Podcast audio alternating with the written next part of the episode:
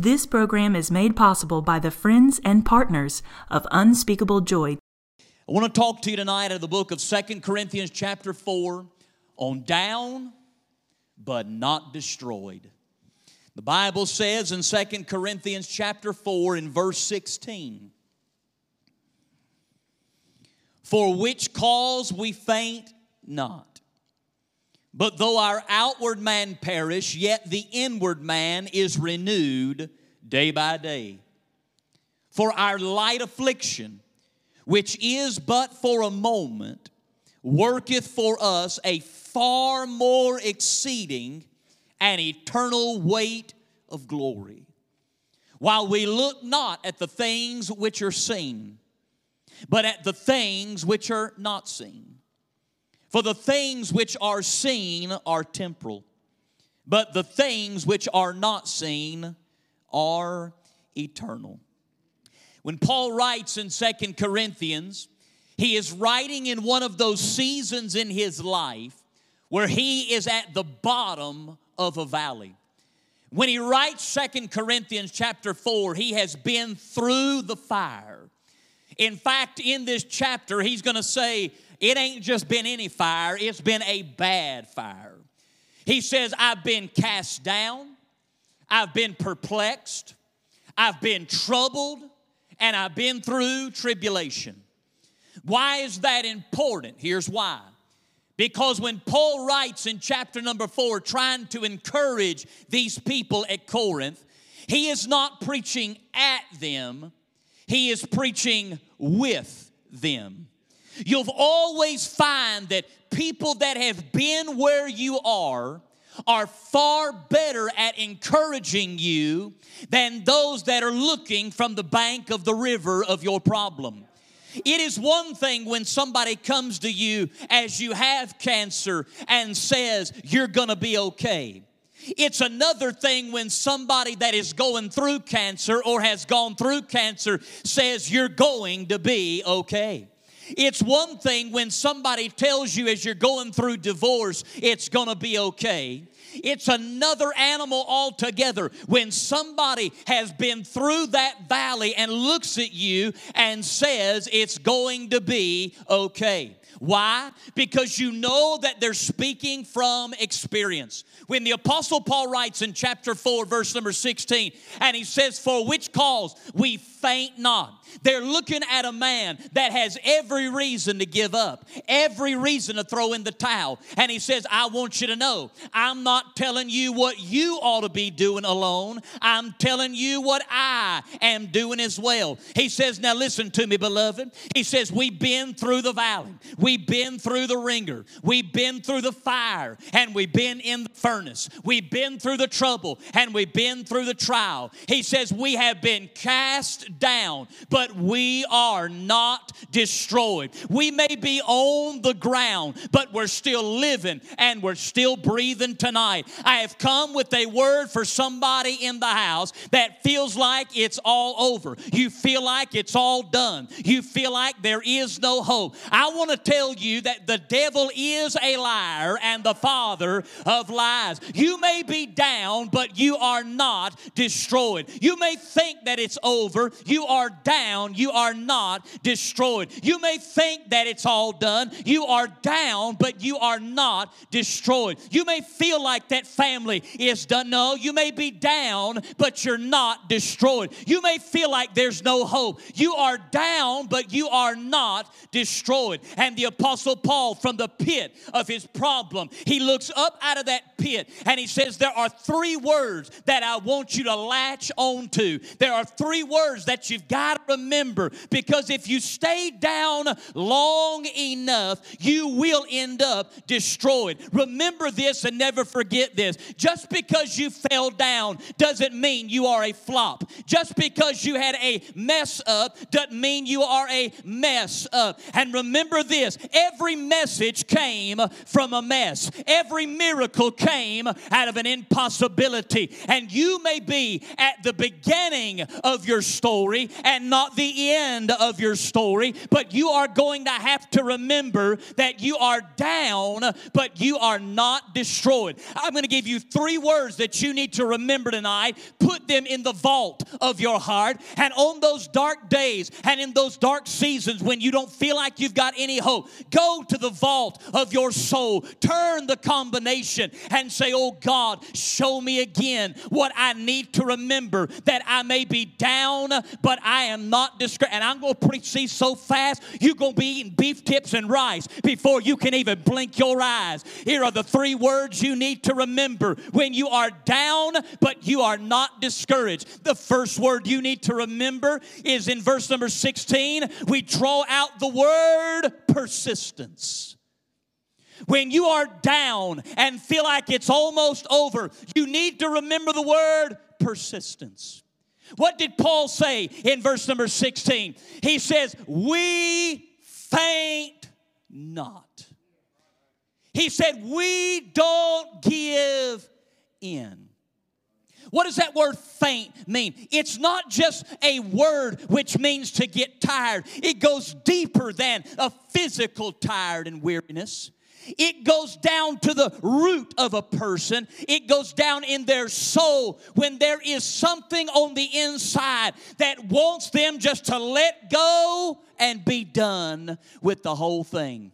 Do you remember what it was first like when you first got saved, when you had that first burden, when you first got married, when you first had that youngin', when you first got that business, when you first started really praying? I mean, when you first got involved in that situation, everything was wonderful about it. Man, you looked at that baby, that baby's vomiting every color under God's green earth, and you think it's the most wonderful thing that's ever been in existence. You first get married and you're walking out of the church, and I mean, they burp in your face and you think I ain't never smelt anything as wonderful as that right there. I mean, those things, when you first get started, it's easy not to give up, but time has a way of knocking the air right out of your soul. And the same person that you were so in love with back here, over here, the devil's got you thinking there's no more hope for your marriage, there's no more hope for that child, and that same baby that you used to rock in your arms, and that same family that you would have walked through hell backwards for. The devil's got you just within an inch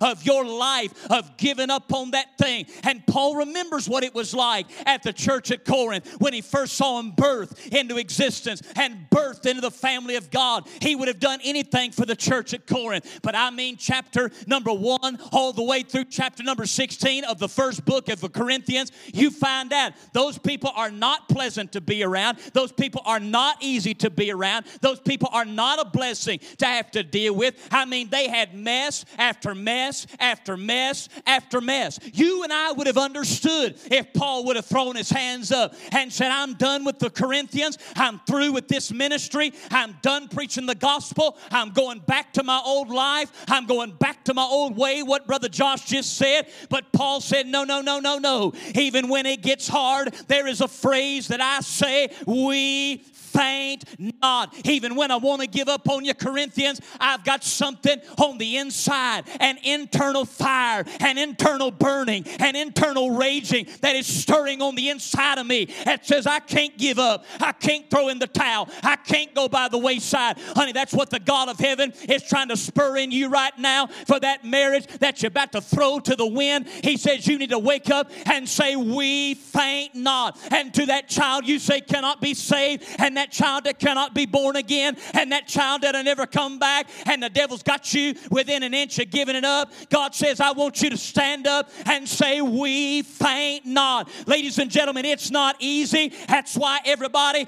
doesn't do it. It's not simple. That's why people go by the wayside. But where are the people of God that say, I may be down and I may have fallen by the wayside, but I am not destroyed and I shall not give up. I shall not give in. I'm waking up today and I may not feel like it, but I shall not faint today. And I may not feel like praying, but I shall not faint today. I don't feel like going, but I shall not faint today. I don't feel like believing, but I shall not faint today. I don't think I can do it, but I shall not faint today. I don't think I can handle it, but I shall not faint today. You got to wake up today and not faint. You got to wake up tomorrow and not faint. You got to wake up the next day and not faint. You got to go the next day and not faint. He said, persistently, we faint not.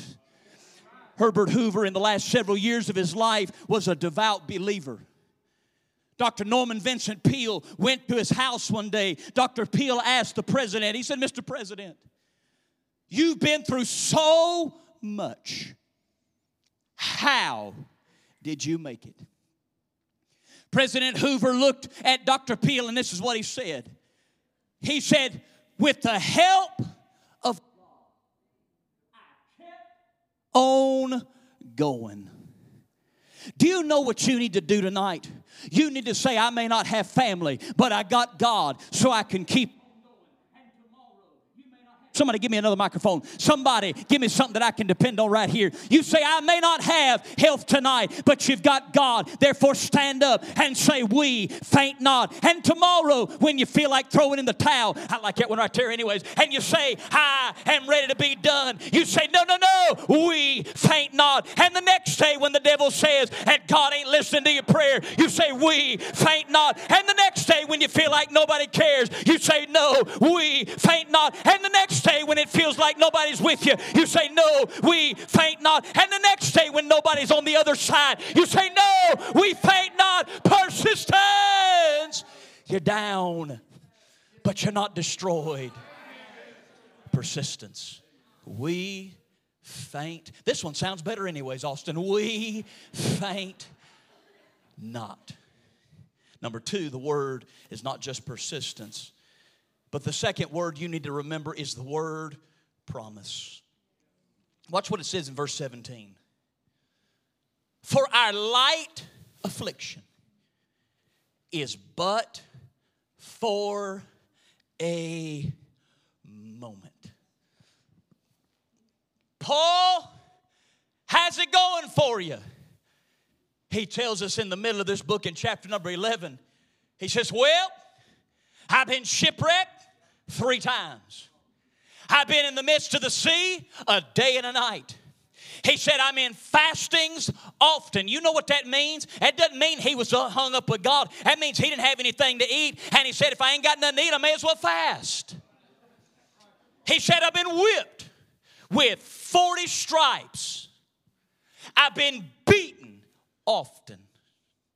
I have been thrown into the den. I have been stoned by my beloved. But this light affliction, his butt. Paul, I think one of them rocks hit you in the head too hard, homie. You've been stoned. You've been shipwrecked. You've been starving to death. You've had been abandoned, my friends. You have been thrown into the flame. You are all of that and that light affliction is but for a moment. Have you ever been in a problem and felt like it lasted forever? Some of you are married to that problem that is lasting forever.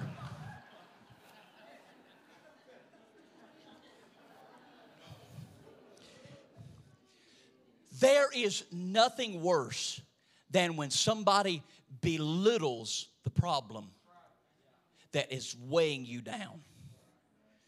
There is nothing worse than when you are going through the flames and the fire and they look at you and say, It'll be all right. Well, Tonto, why don't we trade places a good day? Today, we were eating lunch, me and Brother Jason, Brother Josh, and all these guys down here from Mississippi. And, and I mean, these boys are just some of the sweet, kindest, sweetest guys you'd ever want to meet. Brother Josh is about as meek a man you'll ever meet in your life. Kind, pr- just precious. but he's never been on an airplane. I have tried to get him. I'm flying out to Nashville in just a few weeks. He's just about two and a half hours from Nashville. I was going to drive down to his house, get on an airplane, and fly with him somewhere and fly back just so he can say he's done it. He said, Well, he said, there's a direct flight from Nashville to Tupelo. I said, What's the airline? He said, I don't know. He said, But the round trip tickets are only $50.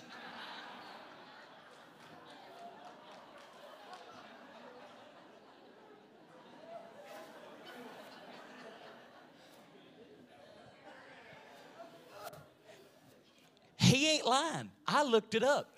$59 with tax fees and everything. And he said, they even give you a bag for free.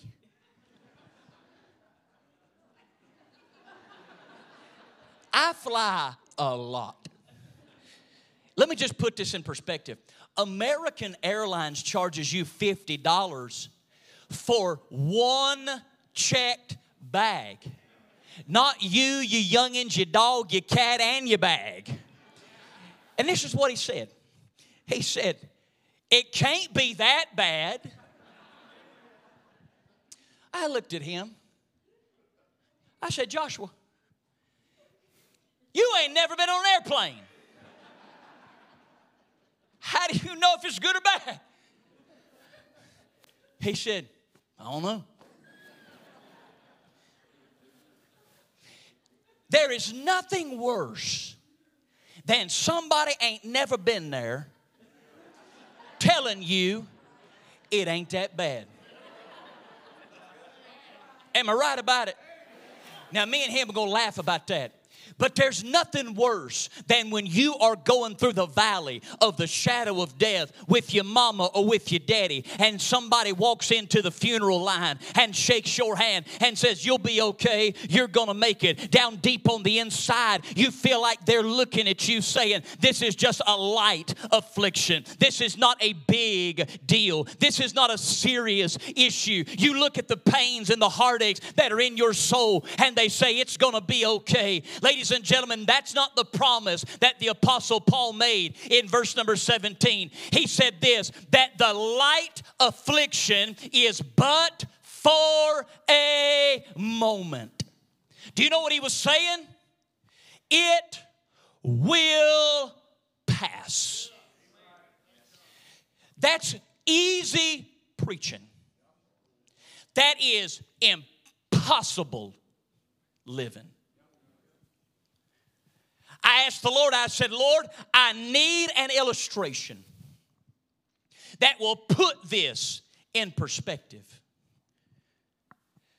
Do you know right now that the University of Hawaii did a study on how many grains of sand they believe are on planet Earth today? They said if you took every grain of sand and this is the kind of stuff we are studying at our universities. No wonder America is going where it's going as fast as it is. But they took all of those grains of sand.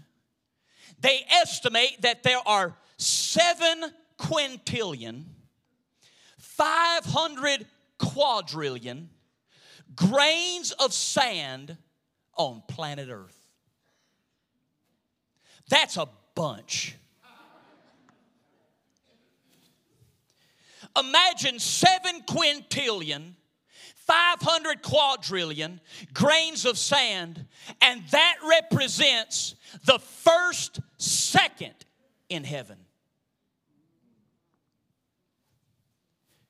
One grain of sand is your life on this earth. That's why the Apostle Paul said, It is but for a moment. Because compared to what eternity will hold for you and me, whether it is 20 years or 30 years or 50 years of separation from that person, the Apostle Paul said, I make this promise to you. It is but for a moment. You may be in the valley of the shadow of death, but it is but for a moment. You may be in the sorrows of pain and affliction, but it is but for a moment. You may be dealing with things you never thought you'd deal with, but it is but for a moment. You may have to sacrifice things like you never thought, but it is but for a moment. You feel like you've been separated from somebody for a hundred thousand years, but it is but for a moment because the very second, the very moment, the very inkling, the very twinkling when you step out of this life and step onto the glorious shores of God's eternal city, in that moment, all of this right here will be the one grain of sand,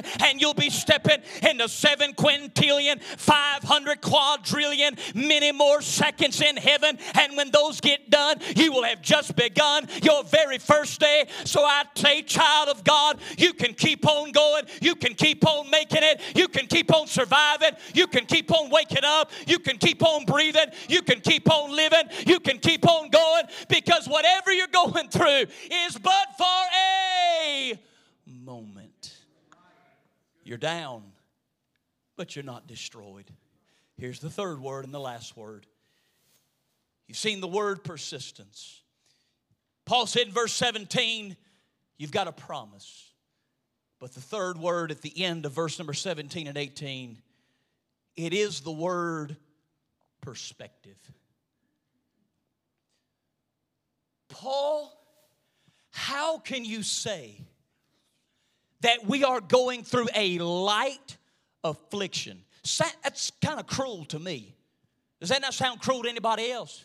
To look at somebody going through the dregs of pain and death and sorrow and say that's a light affliction? Seems kind of cruel to me. Paul wasn't trying to degrade your pain. He was saying when you compare it to the end result, What's the end result? He says in verse number 17, the end part, he said that it is working in you a far more weight of glory. The little thing right now is little compared to what it's bringing about. How many people know what I'm getting ready to talk about? You, you, you people under 30 have no idea what I'm talking about. And it, really, you people under 35, and I don't think you people under 36 know what I'm talking about. But something happens when you hit 37. I'm not going to make it till 40. Jesus is coming back. There's these things called carbs.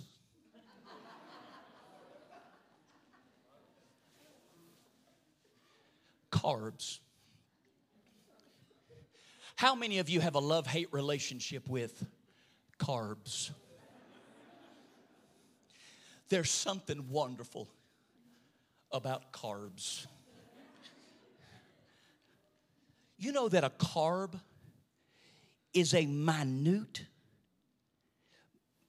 minuscule modicum it is incapable of being seen with the eye. But how many of you know one carb and a piece of bunny bread can go from minuscule to massive? Some of you eat a few carbs and you look like you have sucked down the Atlantic Ocean. You blowed up and swell up like Free Willy. I mean, I feel bad for them. I really do. How can something so small do something so big? Paul said, if what you're going through seems big, you can't even imagine what it's getting you in heaven. If the fire you're going through right now seems incomprehensible, compared to what you're going to get in heaven, it's going to look like a minuscule thing. Brother Josh said he loves hunting. I love cake.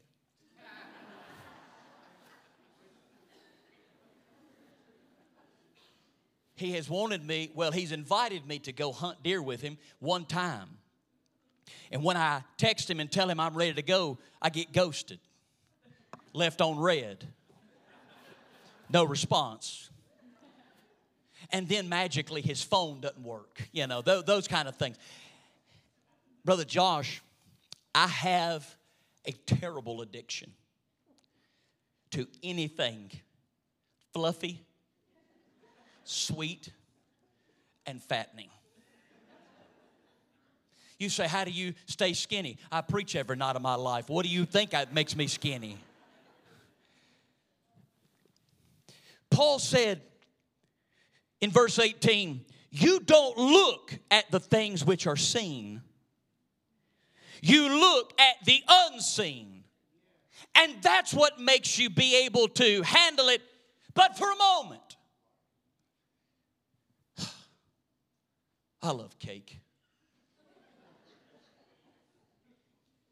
It makes me happy just thinking about it. We don't bake cakes. I don't bake cakes. My, my wife, I, I joke about her not cooking. She, she will bake, she bakes a lot. You know, I don't know if you've ever processed, girls, how violent baking a cake is. You ever processed that? Tara? You got to take an egg that was ripped from a chicken. Take that egg, and there's only one way for that egg to be useful. What do you got to do to it? You got to crack it. Then, once you crack it, there's only the inside of that egg that's useful. So you've got to separate it. Then parts of it get thrown away. You then take those eggs and put them in a bowl all by themselves. Then you go to the pantry and you get a carton or container of flour. You know what flour is? For you Yankees that have come to church, street flour, but it's flour. Do you know what flour is? It ain't nothing but a plant that got stuck between a rock and a hard place. And it got pulverized. You then measure out that flour in a bowl. Then you go and you then get this stuff called baking soda or powder. Have you ever touched that stuff to your tongue? It's worse than licking asphalt. It is the nastiest stuff you've ever tasted in your life. When did I taste asphalt? I'm in evangelism, man. Times are hard, things are bad. You eat what you eat.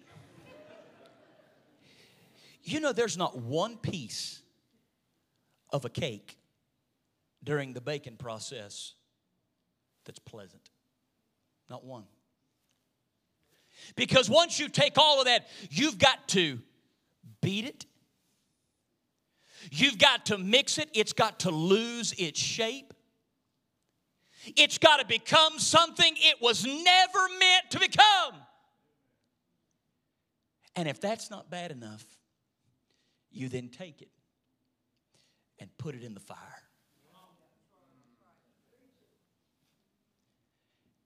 Now, I, I know that I've got a wild imagination, but I want you to imagine if the pieces of that cake during the baking process had a voice. Probably would say something like, Why am I having to go through this? Why do I feel like I'm constantly being beat around? Why is it getting so hot everywhere that I go?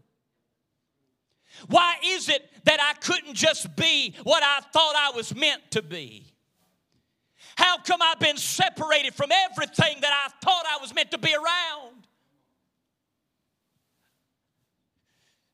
And that baker, if you're like most bakers, you get so frustrated at times because it doesn't taste just right in the batter. It doesn't look just right in the pan. What makes you keep going? Is it what you see? Or is it what is already unseen? What you hope it turns out to be is what makes you crack another egg. What you pray it tastes like makes you go another step. What you believe you've heard will come if you keep on is what makes you crank up the fire a little bit more. You see, that's what God is trying to work in you.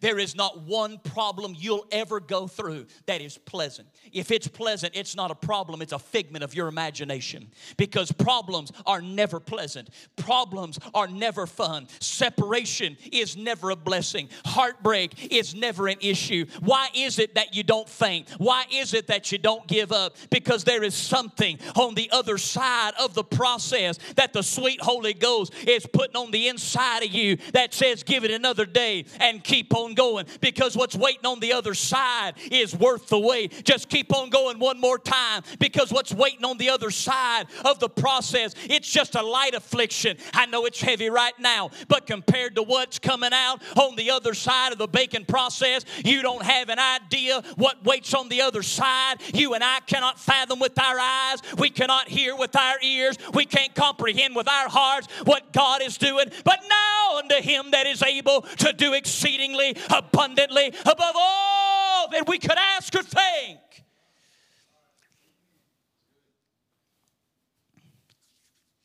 I've waited 10 years to say what I'm getting ready to say, Jason. 10 years. When we came to the church, we had our children. And God blessed us with our little children, and you got to see them grow up and come and grow and become. It's just a blessing. By the time I got to the end, my kids were growing. Y'all remember when, I, when we first came, we didn't have nothing. The church didn't have nothing. But God always met the need time by time. But by the end, God had blessed the church, and the church was good to us. I just wanted to have a little baby around to spoil. That's all I wanted. I wanted a little baby. But I didn't want it at my house. I wanted one that we could keep every now and again, spoil the fire out of it, shove cotton candy in its mouth, put an IV of Coca Cola in its, in its arm, and send it home. For seven years, my baby sister went through problem situation, issue, shots, treatments. Her and Hunter went to doctor after doctor, procedure after procedure. And for seven years, day by day, something inside says, Why don't you stop?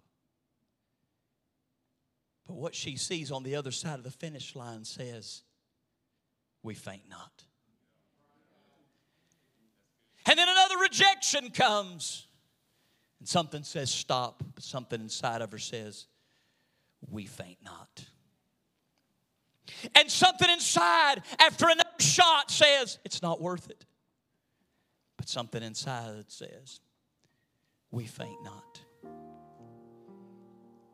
year after year of rejection and failure and tears and sorrow and heartache in the morning at 8:30 every Tuesday and Thursday. Now I want y'all to see how much her little boy now has power over my life. I am traveling this nation in full-time evangelistic work. My wife keeps this little baby every Tuesday and Thursday. Do you think any work gets done at Tyler Gaulden Evangelistic Ministries on Tuesday or Thursday? Bring him here, Hunter. I've waited 10 years. 10 years. 10 years.